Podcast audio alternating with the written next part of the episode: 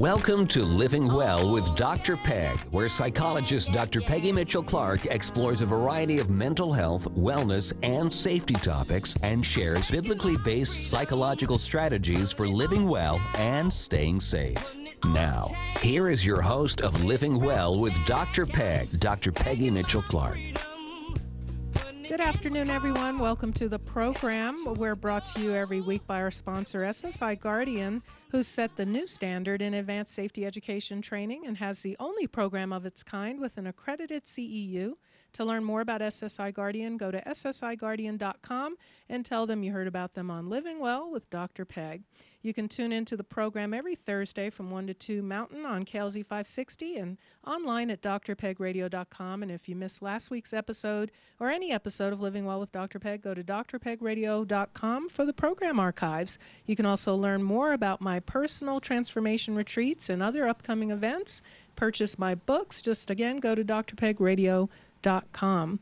Well, our show today is pre recorded, uh, but you can feel free to leave a message on my Dr. Peg Facebook page if you have a comment or a question about today's show. And it's uh, always, we never know when we've pre recorded a show what may happen and transpire between the time of the recording and when the show actually airs. Uh, but we're still heartbroken about all of those who perished and were injured in the most recent school shooting in Parkland, Florida. Uh, but what about the uninjured survivors who are often overlooked? Well, my guest today, Lisa, is Lisa Hamp, and she has a message she wants to share with survivors of mass shooting events. And Lisa Hamp is a survivor of the Virginia Tech shooting that took place on April 16th, 2007. And today, Lisa speaks and writes about her experience surviving and recovering from the shooting to help others. And she shares a very raw and powerful personal story, as well as lessons learned from the Virginia Tech tragedy. And she shares that with re- first responders, psychologists, counselors, teachers, students, and so many others. And her work's been featured in the Washington Post, Huffington Post, Campus Safety Magazine, and the Domestic Preparedness Journal. Now, Lisa went on to complete her education after Virginia Tech and has her bachelor's degree in mathematics from Virginia Tech, a master's degree in operations research from George Mason University, and another master's degree in economics from Johns Hopkins University. Well, Lisa, as a former college professor, I am very uh, proud and pleased to see you with all those degrees. Lisa Hamp, thanks so much for being with us today by phone. Welcome back to the program.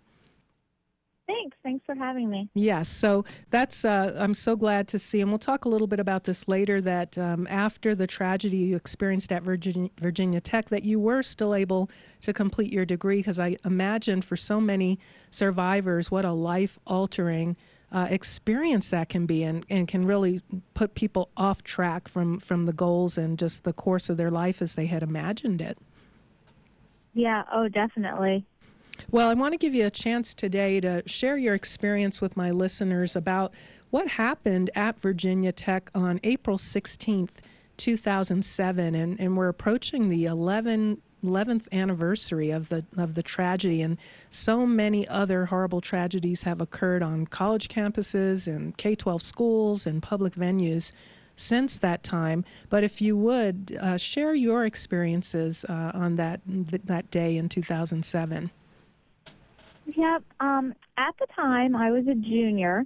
I was studying mathematics, which I did finish out the degree, like you mentioned. Um, and I think the math major says a lot about the way I think, right? Mm. So I'm analytical. I have this need for control. So that's kind of was my personality beforehand, um, like a drive and ambitious. You know, got good grades, and then, um, but I also had a good time. So like I went out with my friends on the weekends. Um, it's actually two weeks before the shooting. I had just turned 21. Mm. like I went out with my friends, we're hanging out. You know, I went to football games. So I had really good, I guess it would be school life balance. Um, and it was the morning, a Monday morning, um, April 16th in 2007. It was a cold, snowy morning, um, which is kind of unu- very unusual weather for Blacksburg. You know, very much into spring, you'd expect some warmer temperatures, definitely not snow. But um, that morning, just like any other Monday morning, I headed to campus. I had a 905 class that semester, um, and it was computer science, and that was my first class of the day. Uh, it was in Norris Hall, um, which was the academic building that, you know, um, about two thirds into my class ended up being attacked. Um, so we're just sitting there in class, um, me and my classmates, and all of a sudden we hear this loud popping sound that's like reoccurring. You know, the the popping just won't stop. And I remember thinking like that sounds a lot like gunfire, but I don't come from a hunting family or a military family to really know like that's definitely what it is. So my mind's trying to make logic, make sense of this. You know, well, there wouldn't be guns on campus, and there definitely wouldn't be guns in the school. So you're you're trying to figure out what else what else could that sound be, but you know your your gut feeling deep down is something isn't right. Um, so my classmate and my teaching assistant they go out into the hallway to go explore. Like let's go see what this sound Mm. is. Um, and when they did that, the gunman came out of a classroom and he shot at them and missed.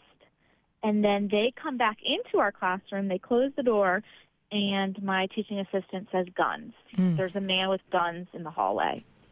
And you know, she didn't say call 911. She didn't say anything vague.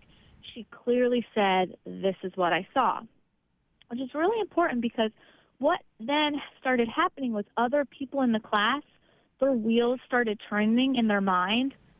What should we do? Mm. Um, and so the door's closed, but the, the door doesn't have a lock, which is a huge problem for us because we know that a closed door isn't necessarily going to prevent him from opening it and walking in. Um, so someone gets the idea to build a barricade. Everyone starts executing, and we put a, a card table, one of those folding card tables, up against the door. We put one of our desks and um, you know a few of our bodies. We're all lying on the floor. And Lisa, don't know who how, idea. how much time Yeah, is go going by where your your classmates are looking out the door, seeing the gunman? They they say gun. You come back in into the room and quick thinking, start to build a barricade. How much time has transpired from where Yeah. you thought you heard the sound of gunfire to that moment? Um, maybe a minute or two. Mm, so very Probably, quickly you know, about 30 seconds. Yeah, my classmates go in the hallway. Um, so, which is pretty early on that we have this confirmation that it's a gunman. You know, Mhm. we stopped the questioning of what could it be because those are priceless seconds. You can just keep thinking, what is that? Right. What is that? And seconds are going by. But because they took action and went outside, that got us to the next step. Let's stop wondering. Stop wondering what it is. We know what it is. Now, Mhm. what are we going to do about it? Um, and so as soon, I mean, we kind of froze. Also, you know, it wasn't just instantly let's build a barricade. There was definitely some more time passing before that idea was um, said by one of our classmates. And then once someone says something, it gets other people's wheels turning into other creative ideas of what we could do. Mhm. So, like, communicating the things that come to your mind are important because you may just have one piece of the puzzle, but that may, you know, help someone else in your classroom think of what the next piece is. Mhm. Because your everyone's body goes into fight or flight. So, you know, it's very rare that someone's just going to have all the answers to figure out what should we do right now. But if you can communicate anything that comes to your mind, then together you can kind of get there. And like we did, we put a barricade up in time, I mean, seconds before he was at our door. Mm. Uh, and it was really just in time. So he uh, is attempting to enter, pushing, kicking at the door. We're um, on the other side. So we're inside the classroom, pushing to keep it closed. He's in the hallway, pushing to enter. Um, he would shoot through the door, and it was a wooden door, so the bullets were just going right through the door. But again, someone said, we got to get low. So we were low, and he always shot chest height. Mm. He didn't hit any of us. Um, actually, in the classroom across the hall, the shooter was able to shoot through the door and did hit somebody.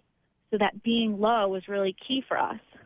Um, but that was just communicating and talking. Um, as, as my classmates, we weren't being quiet about our thoughts. Mhm. Extremely important. Yes. Um, yep. So that so that kind of him pushing at the door and kicking to get in and shooting happens. Um, we we push back, and luckily, after about 30, 40 seconds, um, he he leaves our classroom door. Um, but we knew that law enforcement still hadn't arrived yet. So we're like, okay, well, the barricade worked for that episode, but what are we going to do now? Um, um, a couple different things we've discussed. We discussed jumping out the windows. Mm. We thought that's one way to exit the building. Um, another thing we discussed was running down the stairwell. We were the closest classroom to the stairwell, and we thought, well, you know, if, if he's farther away, if the shooter's down the hallway, maybe we could get out into the hallway. He doesn't see us, least because we're the closest stairwell. We wouldn't be in the hallway that long. Um, but we decided just to make our barricade stronger and sort of brace ourselves for if he returned. And he did return.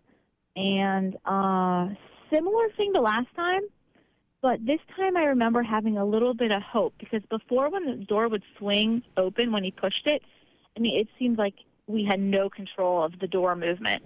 Um, but the second time I remember it wasn't swinging open as much, mm.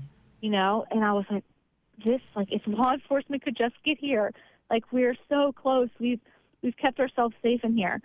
Um, and similar thing last time, you know, 30 seconds or so, he shoots the door, he tries to enter, and then he gives up again. So uh, it was just I think, a couple of minutes after that, uh, law enforcement did arrive. Mm. So the whole shooting episode was 11 minutes um, from the first gunshot to when they were able to enter. Wow. And we know today, 11 years later, since Virginia Tech, that uh, these incidents unfold and conclude very quickly in a matter of minutes and they either end because law enforcement arrives, as in your case, or the the assailant uh, commits suicide, or uh, some of the folks intervene and stop the assailant. And so, um, tw- 11 minutes went by. It may have seemed like a, a lifetime to you, though, I'm sure.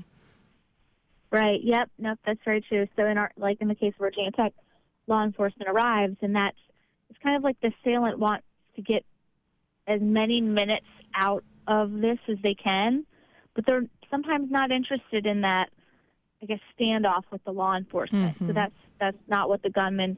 You know, he didn't wait till law enforcement made it to where he was. He ended up committing suicide um, once he felt their presence. Mm-hmm.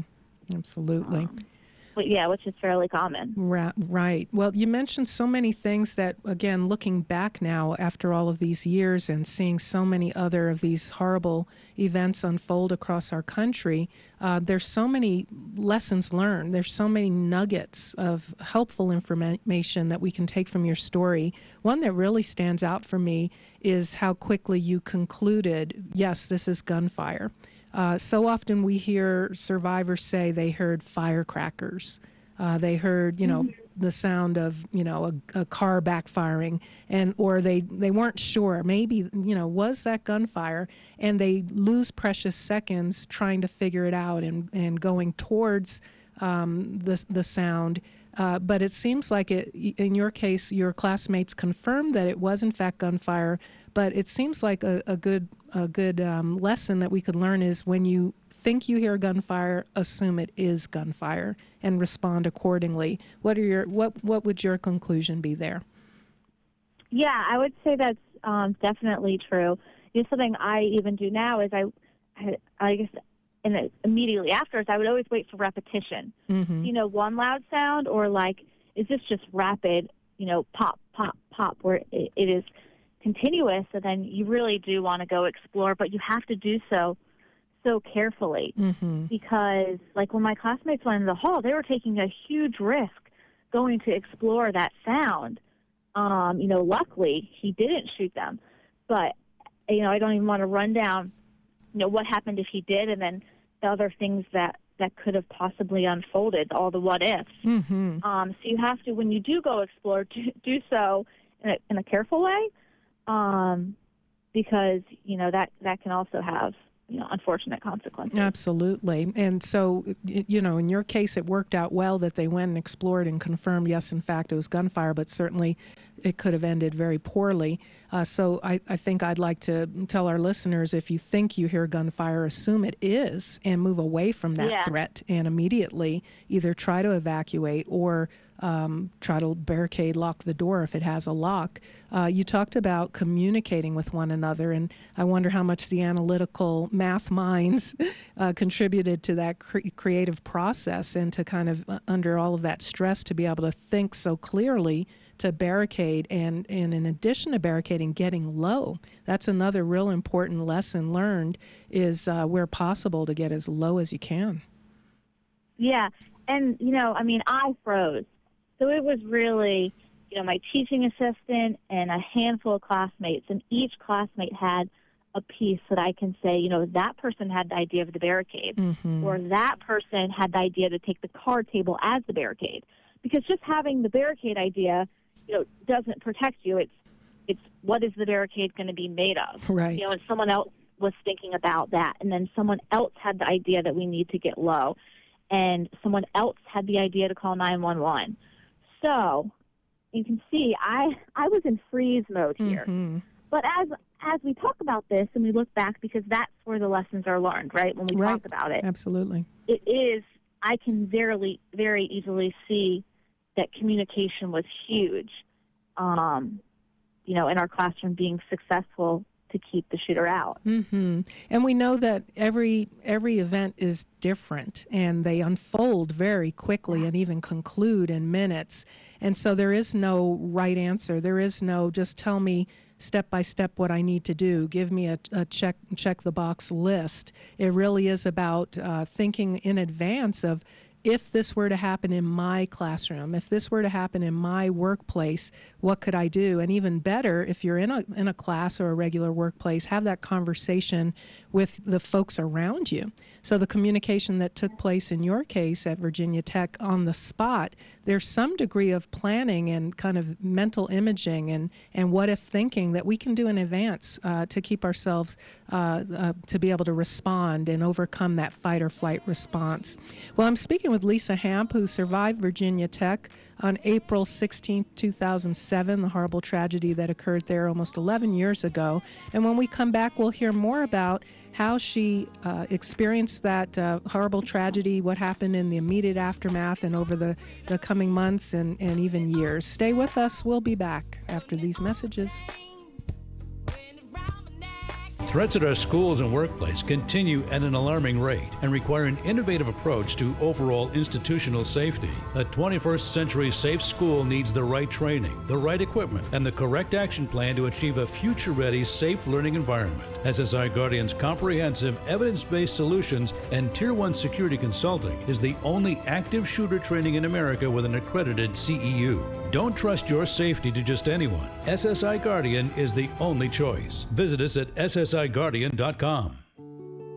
What if a psychologist with years of experience wrote a book revealing secrets that therapists know but usually don't share? And what if that book provided effective strategies for experiencing lasting change? That's exactly what you get with Dr. Peggy Mitchell Clark's book, Do Something Different for a Change An Insider's Guide to What Your Therapist Knows but May Not Tell You. Celebrating 10 years in print, this self help classic shares critical insights to help you understand and overcome the three common barriers to change, heal your emotional pain and emptiness, and strengthen your connection to your true self and others. In the easy to understand, down to earth style she's known for, Dr. Peg clearly communicates fundamental principles and strategies for change and personal transformation. Read Do Something Different for a Change today and have a better tomorrow. Go to drpegradio.com slash books to purchase your copy today. Studies show that safety greatly impacts student learning and a teacher's ability to do what they do best. Be it broken furniture, a leaking roof, or more serious threat of violence, the 21st Century Safe School by School Specialty addresses school safety from the emotional, social, and physical perspective. Don't wait another moment. Call 877 878 5800 or visit SSIGuardian.com. All right, welcome back, everyone. I'm your host, Dr. Peggy Mitchell Clark. You're listening to Living Well with Dr. Peg, and I've been speaking with Lisa Hamp, who survived Virginia Tech attack uh, on April 16th, 2007, and she was not physically injured. Thank God, she and all of her classmates in that math in that computer science classroom survived. But that doesn't mean she was with out emotional scars, and we'll get into this topic of uninjured survivors. Uh, Lisa, thanks so much for being with us back on the show again. Uh, how can listeners get in touch with you?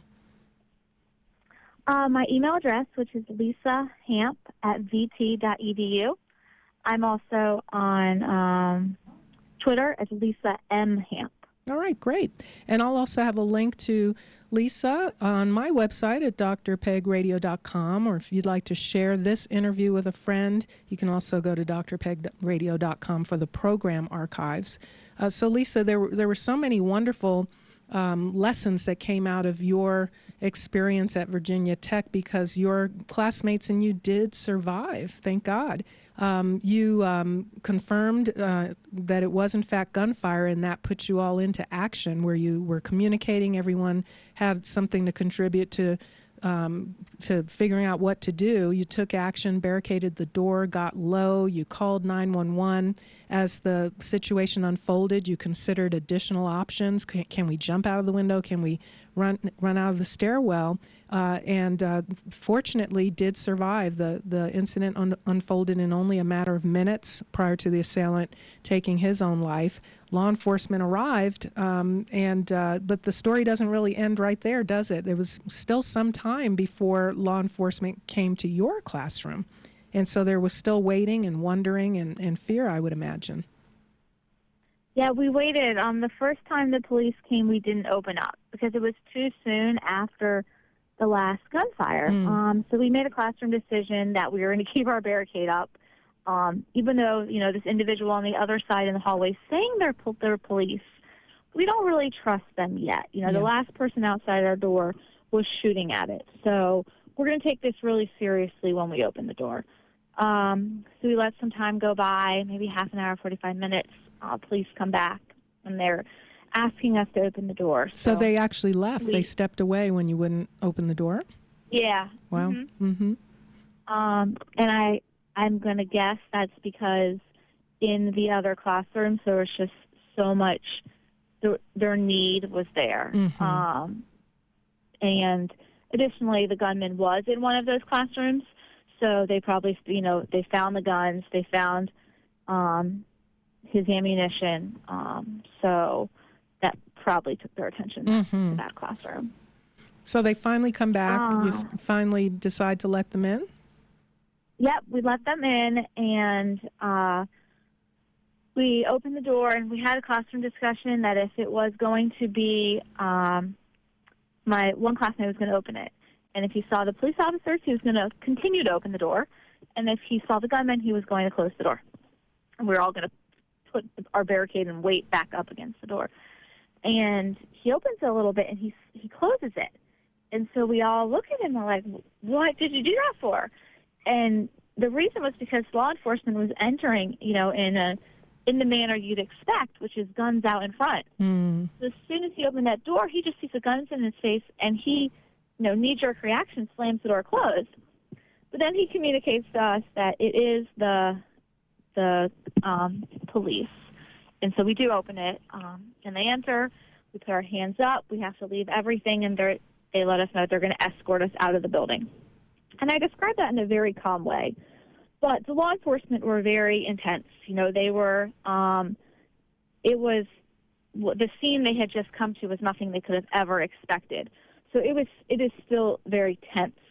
Um, but we're told we're going to be escorted out in single file, put our hands up, um, until we get into another building. So that walk out of the building is something that I had not prepared myself mm-hmm. for. Because in my classmate classroom, we were all physically unharmed.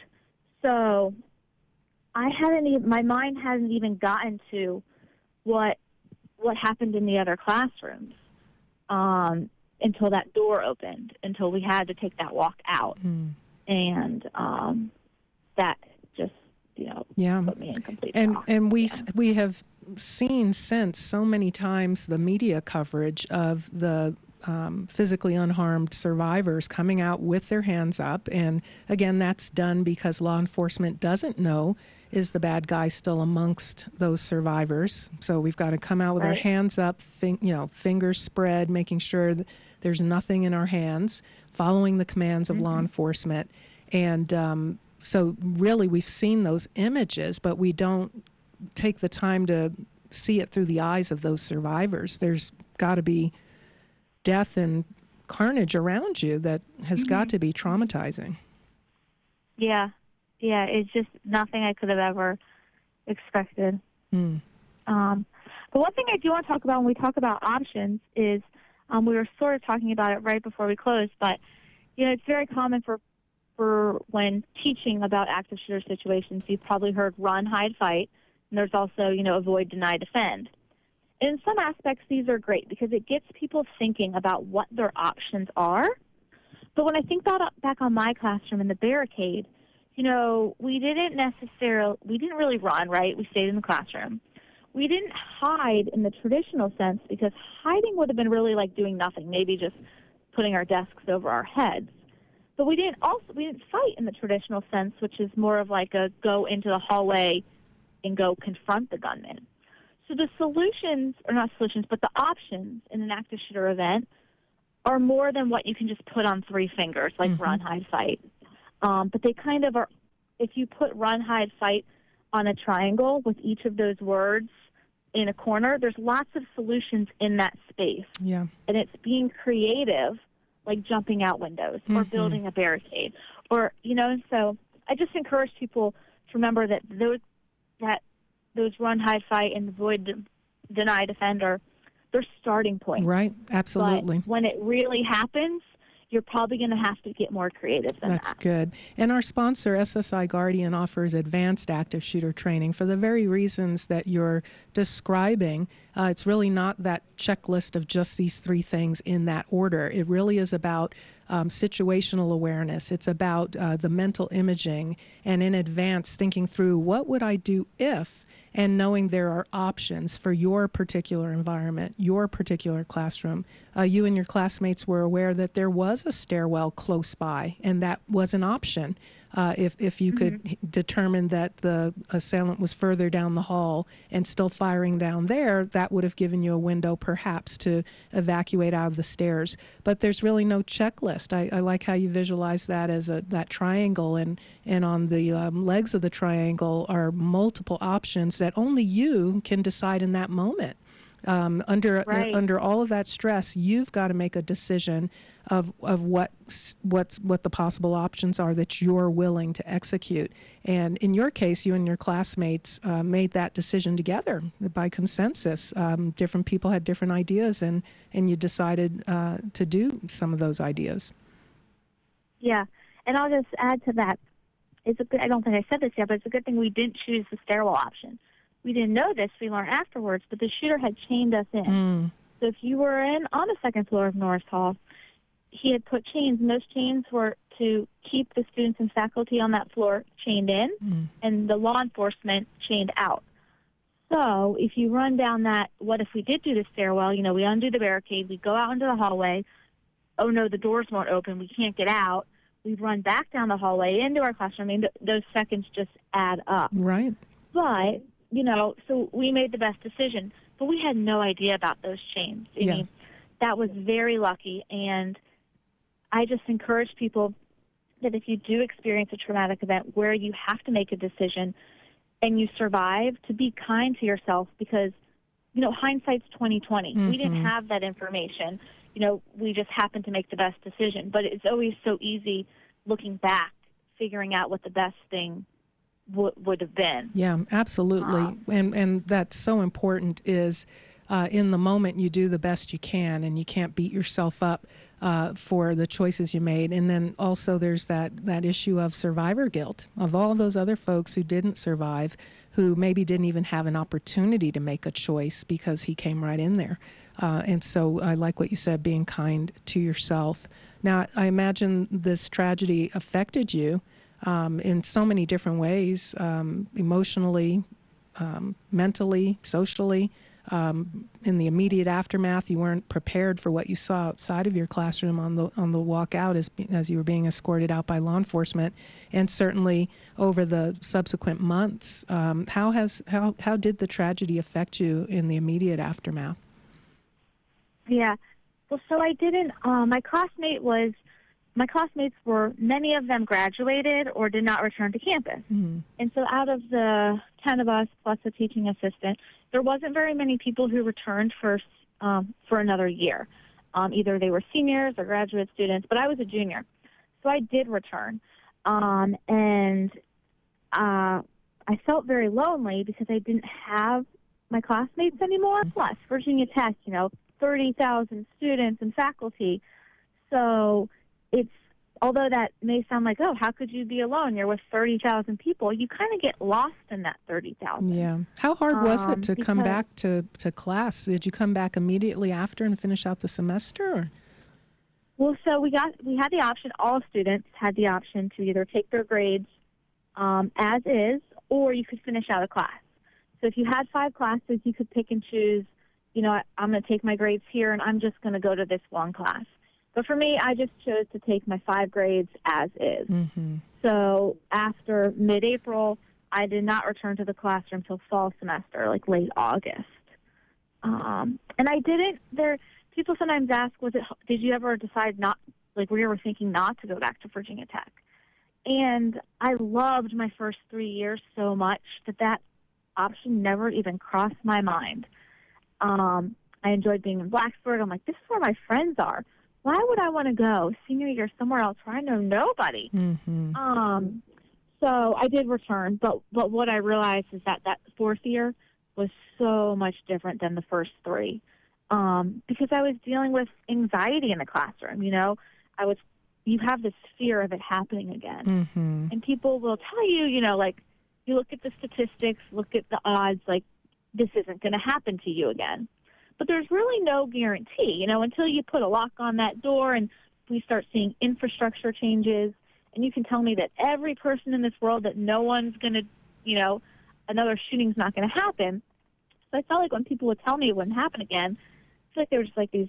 They're trying to make me feel better. You know, it came from a good place, but you know, there is there was no guarantee. Yeah. So I would sit in the classroom and I'd have this anxiety.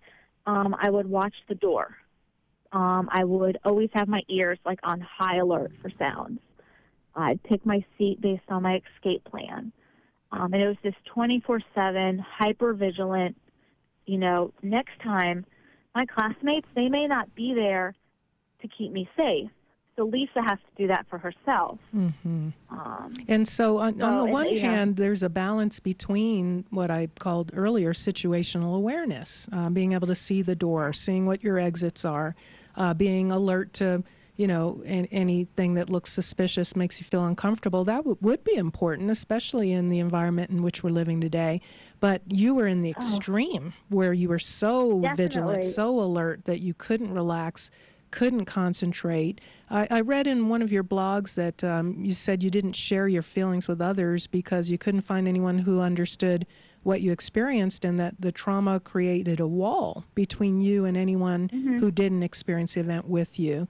Uh, talk about Yeah. what that was like, especially in the context of this um, hypervigilance, hyper red alert uh, Yeah. mode you were in. Well, you, you definitely um, take off on something when I speak. I think about safety now on this spectrum from Mhm. one to 10. So one is Lisa before the shooting. You know, Mm. I didn't think about my safety. I was going out having a fun time. I was going to class. I was going to the gym, but I never really thought, you know, what happened if an active shooter happened here? What happened if an emergency, a weather situation um, happened here? Didn't give it a thought in the world. But then April 16th happens, and I go from being a one, you know, very naive about safety, to a 10, where I am hypervigilant, obsessive, thinking about it all the time. And I think we want to be somewhere in that middle of that spectrum, where we have a plan for where we are most often, whether that's work, school, home, church, and that plan's going to look different, you know, based on the location. But we're in the middle, so we're aware, but we're not um, like I was after the shooting, you know, obsessive. Well, yeah, that's that's perfect. Is um, yeah, you can't function at a ten, and your head is in the sand. You're oblivious at a one, and so Right. being in the middle Yeah. there, being prepared, being aware, um, and and knowing what your options are, uh, doing that what if planning, not to make yourself paranoid, but really to make yourself prepared. Um, you also uh, wrote on your blog that resilience on the outside doesn't necessarily correspond to resilience on the inside. And so mm, friends and family might have seen that you look like you were doing well and do, and coping and bouncing back, but on the inside might have been a, another story. We have about two minutes left in this segment. Talk about uh, what that was like to kind of feel like people weren't really seeing and understanding what was going on with you. Yeah. Well, I mean, they weren't seeing it because I was hiding it from them because I was ashamed of it. Mm, So, you know, academically, my grades were doing fine. Um, if you looked at me physically from the outside, it looked like I was doing fine. I was going to the gym. I was watching what I was eating. So I, I didn't have a change in my weight. Um, although I, you know, ended up becoming obsessive about those things like food and exercise. But from the outside, um, academics are fine. You know, physical fitness is fine. Uh, I didn't. I pulled back a little bit from my friends, um, but but nothing I would say that was really, you know, something they would have noticed. hmm Um, it was really all inside my mind. So the emotions, um, the the mental stuff, because so often, I think with mental health and mental illness, we're told to look for these things. You know, Right. look for a change change in weight, or look for how someone um, may maybe they were always going to church and they stopped, or Yeah. look for those habit changes. Um, But they But weren't really someone- evident for you. Uh, you were Right, holding those back. ashamed yeah, of them. yeah. Yeah, And and yeah. Let, let me take a break there, listeners. Uh, this is Lisa Hamp, and she survived the Virginia Tech shooting in April of 2007. We're coming up on 11 years since that tragedy. And when we come back, Lisa will share more about how she coped and uh, what she would recommend to survivors of, of mass shootings that we've been experiencing since 2007. Don't go away. We'll be right back with Lisa Hamp. Stay with us.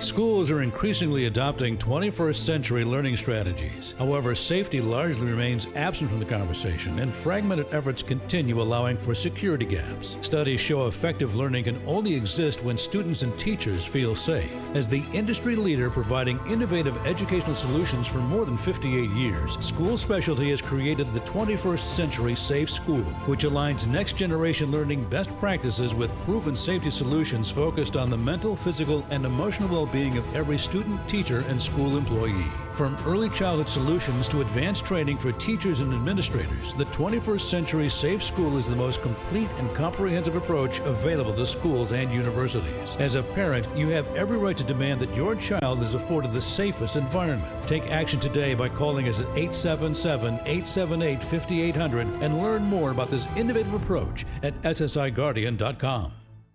I'm Dr. Peggy Mitchell Clark. Do you ever make changes, but after a few days, weeks, or even months, you slip back into your old behaviors and patterns? If you want something different, you've got to do something different. Yet most people won't do what's required to experience the lasting change they say they want. Why? Because change is hard, it's scary, and it comes at a cost. If you're ready for change, join me for a one day, do something different for a change, personal transformation retreat. In this intensive yet intimate retreat, you'll learn fundamental principles and strategies for lasting change and transformation and craft a customized plan that you can put into action right away. Contact me today to schedule your own private VIP, do something different for a change, personal transformation retreat. Go to drpegradio.com slash retreat.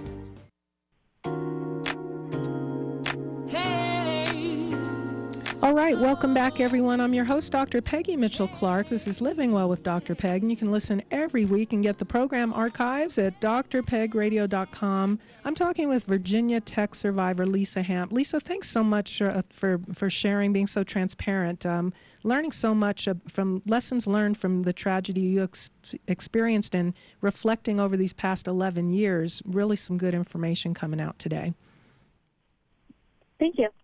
Well, let's uh, talk about. Uh, you said that you kind of had this wall up, this mask up, that um, there was some shame there about how you were really feeling on the inside. You may have looked good to friends and family, didn't experience or exhibit too many changes from how you used to be prior to uh, April 16th, 2007.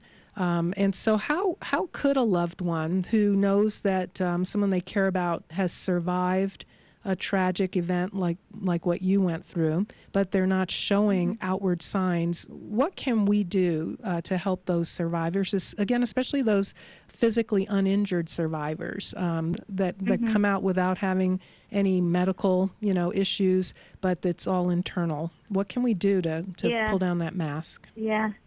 And I think it was kind of how I, desc- a lot of it goes back to how I described myself before the shooting, Mhm. which was, you know, this math major that was analytical. I'm also type A. so, you know, competitive, drive, ambitious, and this desire to like to make people proud, like want them to be impressed with me. Mhm. So I think that is where that, that mask and wall came from was the type A personality and person I am. I didn't want people to be embarrassed or shamed or know that I was struggling. So I would say, you know, if you have someone in your life that is type A, kind of like I described myself, um, that those would definitely be the people who kind of do what I did. And I would, you know, ask them how they're doing. And when you talk to them about what they experienced, it's so important just to listen.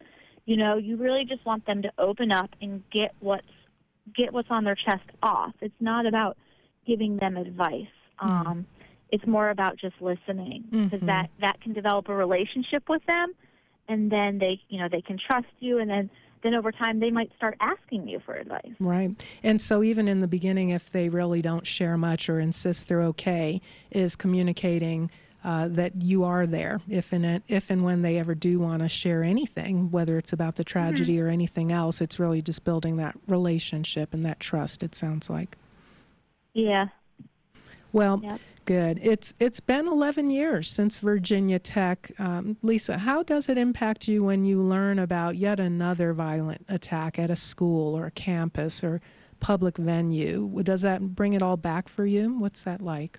Yeah. Oh man, so many emotions. So, um, one of them is sadness, just because now I know there's another population of people, you know, having to go through what I went through and how Mhm. painful of an experience it is.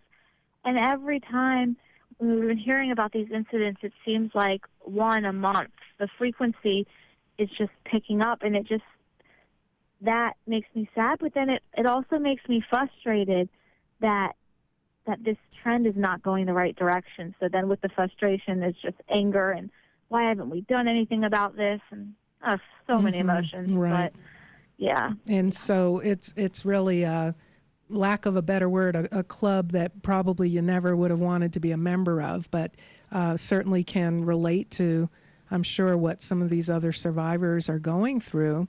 Um, in particular, the uninjured survivors. What what do you think? Um, what what do our listeners need to understand Yeah. about what it's like for for you and all these countless others uh, who have gone through what you've gone through? Yeah, I think it's so important to just listen to your feelings and to, um, you know, if you're having difficulty dealing with your feelings, to go find someone professionally who can help you, like a counselor.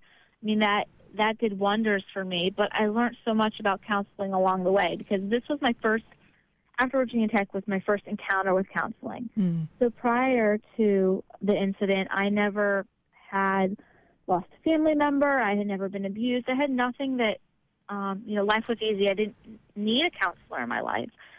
So um, when I first started going, I didn't understand, I guess, how it worked. Like I thought you just kind of like when you have a cavity at the dentist, you just show up physically. You really don't need to be there mentally Mm. to get your cavity fixed. um, but when you go to the counselor, like you're putting in work. It isn't like any other doctor where you just kind of go there and they do the surgery part and you lay there. you know, Well, you can you can lay on the Freudian couch, but you still got to do some work there too, huh? Right. So the first part is getting yourself to the couch, getting there physically. And then the second part is getting there mentally such that you're able to um, hear the counselor's advice, talk to the counselor about what's on your on your mind, and you really have to trust them.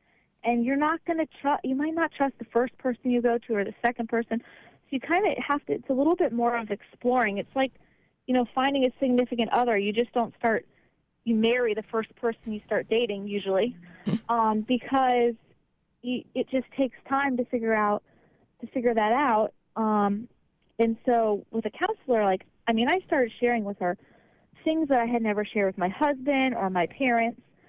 So I was being extremely vulnerable, or I felt really vulnerable when I was telling her, you know, these are my eating disorder habits, and these are the things I'm really worried about and anxious about. And you're not going to get there to that point where you're going to start talking about it unless you trust them. Mm-hmm. Well, and, and as a result of, of what you experienced, you did develop an eating disorder. Uh, and so that's something, is that what brought you to counseling, or did you go to counseling uh, right after the tragedy? I went. So the tragedy happened on a Monday. I went that Saturday, and then I also went a couple times. It was in April, so I went a little bit in was it like July, August time frame for a couple handful more sessions, about five, and then it was eight years later Hmm. that I gave it a try again. Wow. So my lesson is like, don't call it quits on counseling too early. You know, keep if you're struggling, keep trying different people, different types of counseling, um, because eight years is so long, you know. But um, I did eventually find an eating disorder counselor, and first session, you know, she asked me to talk about myself just as we get to know each other, and I breeze right over the shooting. You know, I tell her I went to Virginia Tech. Oh, there was a shooting my junior year, and I was there. But um, you know, now I work in the Pentagon, and now I'm um, trying to start a family. And and she asked me to, can you go back and talk about that shooting? Mm. And you know, Type A personality I am. I'm like, um, all right, lady, but you know, I told you what my goals are, and that's to get my menstrual cycle back because I'm having fertility issues. So I need you to focus on my goals. But this shooting thing is going to distract us, and it's not. You know, I did not, in the slightest bit, think that there was a relationship between the shooting and the eating disorder. But then, you know, she, I start opening up about it, and I realized that there was that that the the shooting triggered my eating disorder. Um, and it's so common this relationship between psychological trauma and addiction if you don't get help. Right. What they call self medicating, that if you're not acknowledging how it's impacting you, it is still impacting you just because you may be repressing it or sweeping it under the carpet. You're still tripping over the pile under the carpet. And so, Yeah. trying to cope with those feelings without realizing what's really going on, you may reach for some things that are not so healthy and might be destructive. Yeah. And in my case, I, I reached for a healthy thing. You know, you want to put food in your body, you want to exercise your body, but anything that you then start doing all the time, like exercising all the time, you, healthy things can become unhealthy. Right. Compulsive Ah. exercising, right? Yeah, hmm right, exactly. Um, so you, you have to be, make sure that your your self care toolkit has a lot of things. Yeah. Because if you've only got one thing in your toolkit, then you're going to likely abuse that tool. hmm Um, so for me, exercise was something that it felt good to do after the shooting. I liked to go out for a run. But then that was like the only tool I had to deal with my feelings. So then I had to run every day. Um, and so now, you know, my counselor, she helped me build a self care toolkit that has other things. You know, it has a journal where I can go write down what I'm thinking. I can go talk to somebody. I can, you know, read a book, listen to music, take a bath. These are all other ways to deal with uncomfortable feelings as opposed to always exercise, exercise, exercise. Yeah, and that, that's a wonderful way to think about it. Um, developing some coping strategies, that uh, therapeutic or self care toolkit, and it would look different for each person, wouldn't it? Uh, what works for you? There might be some general strategies and general suggestions um, that probably most of us would find helpful, but we're going to gravitate to certain things that have the best uh, impact for, for e- each of us as an individual. Yep, and it won't always be the same thing, and I think that's the power of the toolkit. Mm-hmm. Is sometimes when you're in a situation, you reach for the journal, but then you know another time you're in a different situation and you reach for your your music. Um, so it will always be something different in the toolkit that you get through that difficult time. hmm And as you're journaling, I imagine sometimes it's for yourself, and sometimes it may turn out to be for others. Uh, you wrote a letter uh, to your fellow survivors of mass shootings. Um, that uh, based on your experience as a Virginia Tech survivor and having now a connection with uh, the the other survivors of these mass shootings, uh, some of your personal thoughts um, turns out were helpful to share with others. Talk about that. Yeah. And it was really after the Las Vegas shooting because the physically uninjured survivors after that shooting is just like astonishing to me. I mean, it like breaks my heart that that many people, you know, had to witness that shooting. Mm-hmm. So, um, I wanted to figure out how can I help this lar- this massive hundreds of people. Yeah. Um, and so I thought, you know, I can share with them what I've learned along the way, which um, I actually got really positive feedback after writing that. I mean, so many Vegas survivors reached out to me and said, "Thank you so much." Like I go back to your letter all the time and remind myself of those things. So, Mm-hmm. um, And one of the something things something really unique ahead. about that because it was such a large group of folks in this outdoor public venue there was such a loss of life and so many physically injured. And then as you're describing so many uh, survivors who escaped physical harm you know? And then s then most of them didn't live in Las Vegas uh, you know where they they scatter and go back to wherever they live. And now they're the only one who went through that in their whole community yeah. uh, and no one Yeah. may even know they were there unless they actually, Right. you know, go out of their way to make sure folks know. And so it, it really was a unique unique situation with so many uh, uninjured survivors. hmm Definitely. And some of the things I share in that letter is I didn't realize how hard going out at public was going to be. Mhm. Like returning to public places. Um, you know, it got better with time. Not just to school, not just returning to school, Yeah, not just the school. but public yeah. places in general. What what what do you think accounted Yeah. for that? Because I knew it kind of goes back to when people would try to tell me, oh, it won't happen to you again. Mm. There's no guarantee that it won't happen. And so I knew, I just felt unsafe um, because I knew that these incidents weren't just happening in classrooms. And you'd turn on the news and you would see all the different locations that they're happening. hmm Um, and then I also shared something I did afterwards as a physically uninjured survivor. Is I compared my experience to the families that lost loved ones and the physically injured survivors, um, and put them on almost this totem pole of pain. And I put myself on the bottom. What I realized is this isn't a pain competition.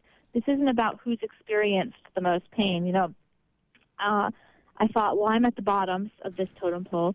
I lucked out so I'm not getting any resources. I don't, you know, I thought I didn't need any. Um, but physically uninjured survivors need resources too, and they need help to find out finding their way to a new normal. So important Um, after any tragedy, and, yeah. and s- so so relevant here. Yeah. Um, and then just to really prioritize your self care and your recovery above everything else. hmm because um you know i was so young i didn't even know what prioritizing self-care meant. Right. but uh you know everyone's journey is going to look different or your recovery isn't going to be linear um but that that wounds can be both physical and mental and not to forget about those mental Yeah, wounds. And and so you got a, a big response from the Las Vegas survivors, and I, I imagine it's probably even more important when we have uh, school shootings and minor children, uh, as young as you know elementary school age kids in the case of Sandy Hook, for Yeah. example, and the Parkland, Florida high school students are still minor students, and so they have far fewer uh, coping strategies, far less life experience Yep. to m- make sense of this. And so, all the more important that uh, we need to be mindful, uh, in addition, of those physically uninjured survivors. And, and not everyone has a trauma response. Some people are resilient and they do bounce back truly. They don't just look good on the outside, they're doing okay. But we really have to be Yeah. mindful of those who are not doing okay, and especially when it's children involved. yeah yeah and that because i mean this is is such a tragic tragic event it's something they've experienced in parkland that you know it's that for a lot of them that first big hard thing that's going to you know, test their their coping skills Mhm. and their their resilience. Um, and it's just such a young age to be tested. hmm And then we have so many young people who, yes, like yourself, may have not been through uh, too many tragedies and you know anything in particular that was a struggle for them.